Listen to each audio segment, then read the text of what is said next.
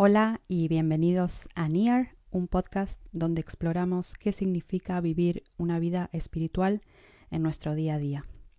Soy Fanny Benítez y este es el episodio 7 de la temporada 1. Es un episodio sobre naturaleza.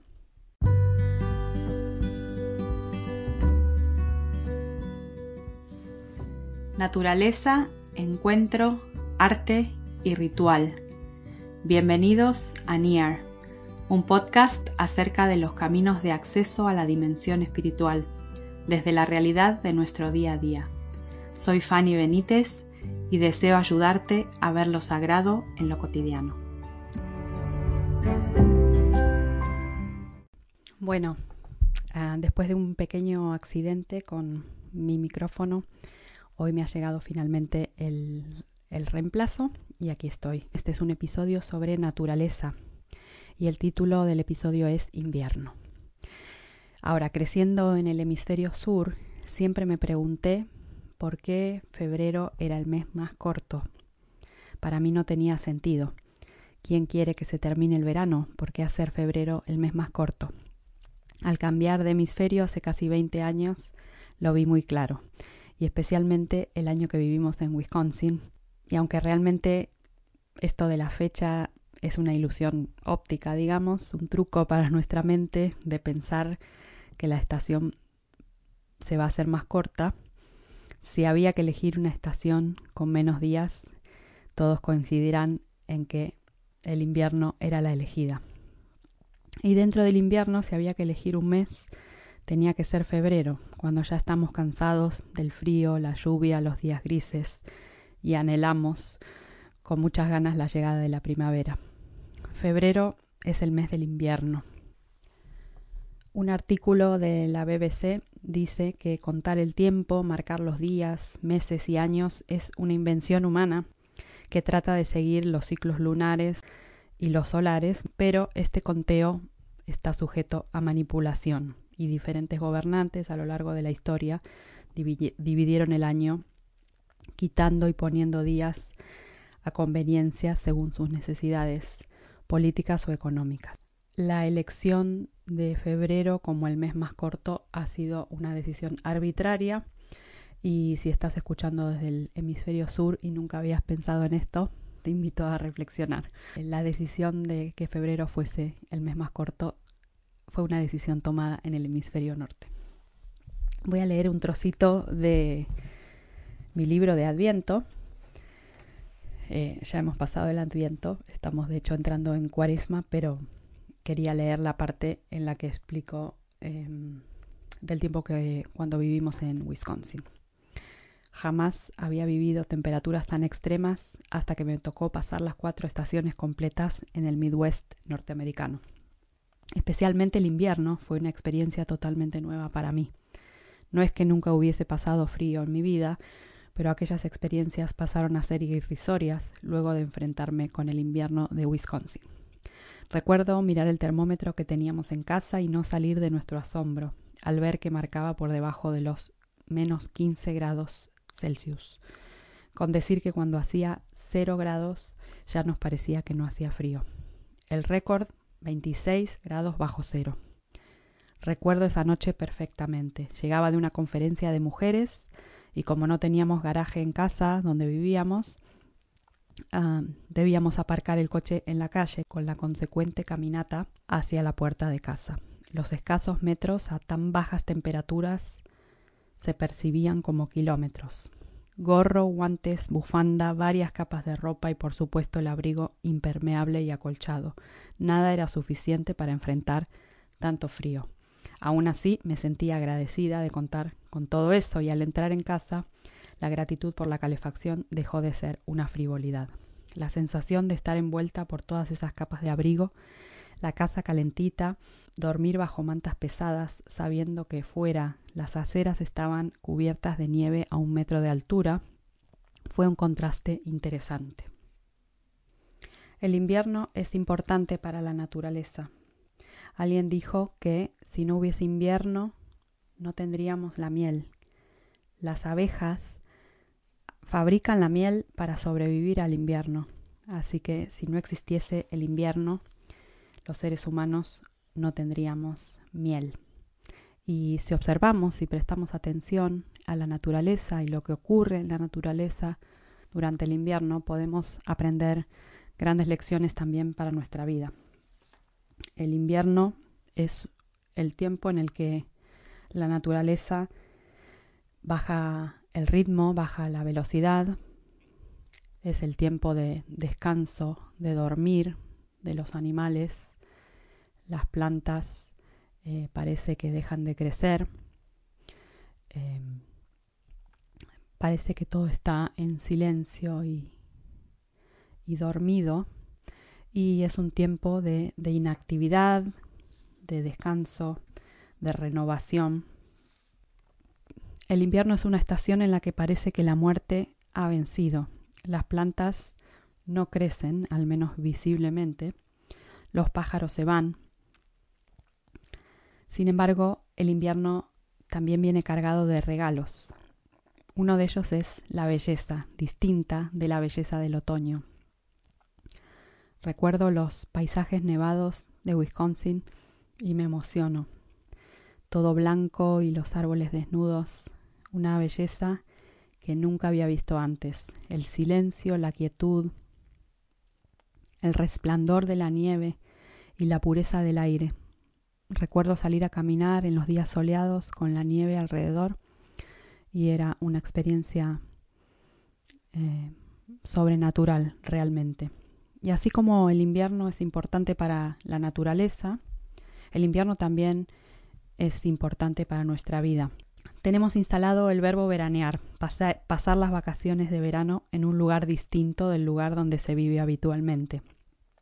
Pero no tenemos instalado en nuestro vocabulario el verbo invernar, diferente al verbo hibernar, que significa pasar el invierno en cierto lugar. Y es una palabra que figura en el diccionario y es diferente de lo que hacen los animales que hibernan, no tenemos el hábito de hablar de invernar, cómo invernamos o dónde invernamos. Te propongo cambiar y empezar a usar esta palabra porque invernar, así como veranear es importante, invernar también lo es y necesario. Invernar no es una palabra muy de moda porque implica cosas que tampoco están de moda en este mundo tan veloz, cosas como bajar la velocidad, ir más lento, expandir el tiempo libre, dormir lo suficiente, descansar, relajarse. Todas esas palabras vienen cargadas de, de juicio y de culpa muchas veces y preferimos seguir adictos a la adrenalina o al multitasking en lugar de escuchar eh, la llamada del invierno a, a parar, eh, hacer una pausa y descansar para recargar energías y también para ser transformados. Y así como el invierno es importante para la naturaleza, el invierno también es importante para nuestra vida. El invierno también puede ser una metáfora de la vida. Eh, si me estás escuchando desde el hemisferio sur y sé que ahí es pleno verano, quédate escuchando porque eh, quiero hablar no solo de la estación del año, sino también de algo más profundo. Y como dije en el episodio de otoño, también prometo un episodio sobre verano cuando coincida con, la época que estoy viviendo. Eh, por un lado, entonces, eh, la invitación del invierno de bajar un cambio, de ir más lento, de darnos permiso para descansar, para reponer fuerzas, para estar en casa, para dejar de hacer ciertas actividades, el autor Parker Palmer dice que otro regalo del invierno es el recordatorio de que la inactividad y el descanso profundo son esenciales para todos los seres vivos. Contrariamente a lo que parece, la naturaleza no está muerta en invierno. Se ha ido bajo tierra para renovarse a sí misma y para prepararse para la primavera. El invierno también nos da el regalo de la total claridad, el invierno despeja el paisaje y nos da la oportunidad de vernos a nosotros mismos más claramente, de ver la base misma de nuestro ser, nuestra esencia.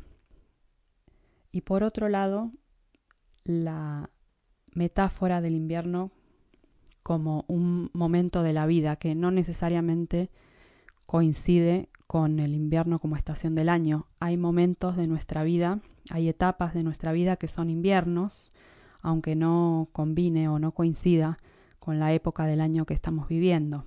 Nuestros inviernos interiores toman muchas formas.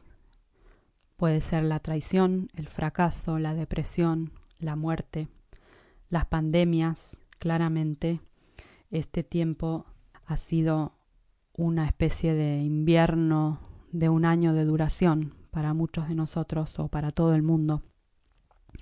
Un invierno colectivo que parece que no se acaba.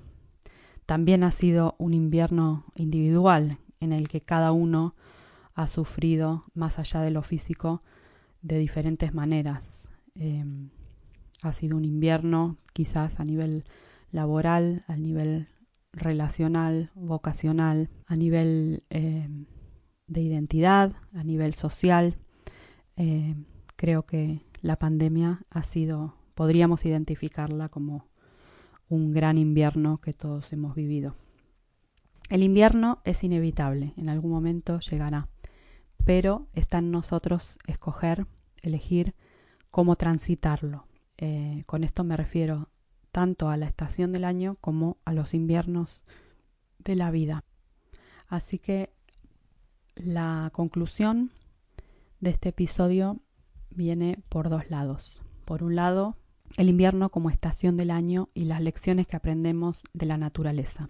El invierno nos invita a actos y disciplinas eh, contraculturales, a bajar las revoluciones, a dormir, a descansar, a prepararnos y a entrar en un periodo de inactividad, aprender de los árboles y de los animales y volver a, a conectar con, con nuestro diseño original, con cómo fuimos creados, volver a la raíz de nuestra conexión con la tierra y desde ahí aprovechar esa N, esa naturaleza, como un camino de acceso a nuestra dimensión espiritual. Cuanto más conectados estamos con la naturaleza, cuanto más alineados estamos con lo que ocurre en la naturaleza en determinado momento del año, más conectamos con nosotros mismos y con nuestro Creador.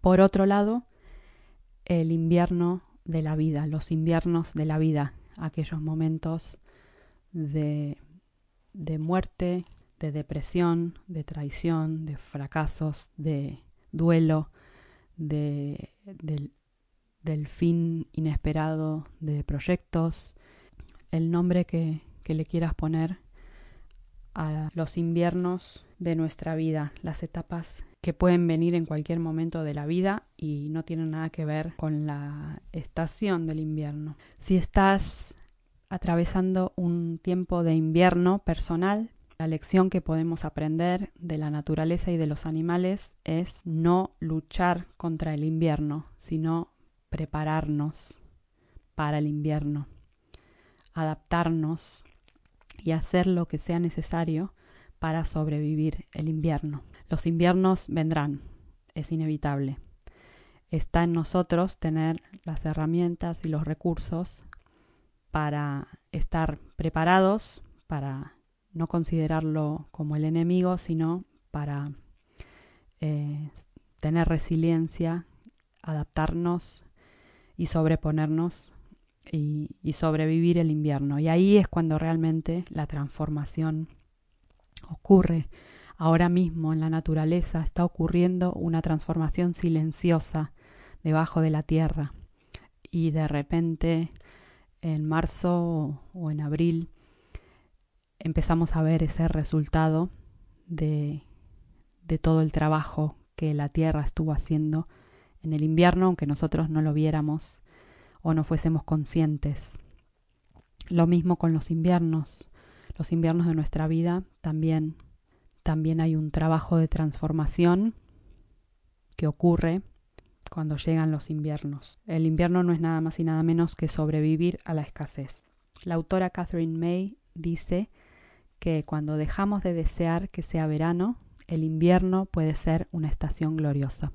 Personalmente a mí me encanta el invierno, es una estación que disfruto mucho, pero creo que la mayoría coincide en que el verano es más divertido, más interesante, eh, pero creo que ambos son necesarios. Creo que no podría vivir en una en una zona del mundo donde no haya invierno ni verano. Necesito las cuatro estaciones para mi alma.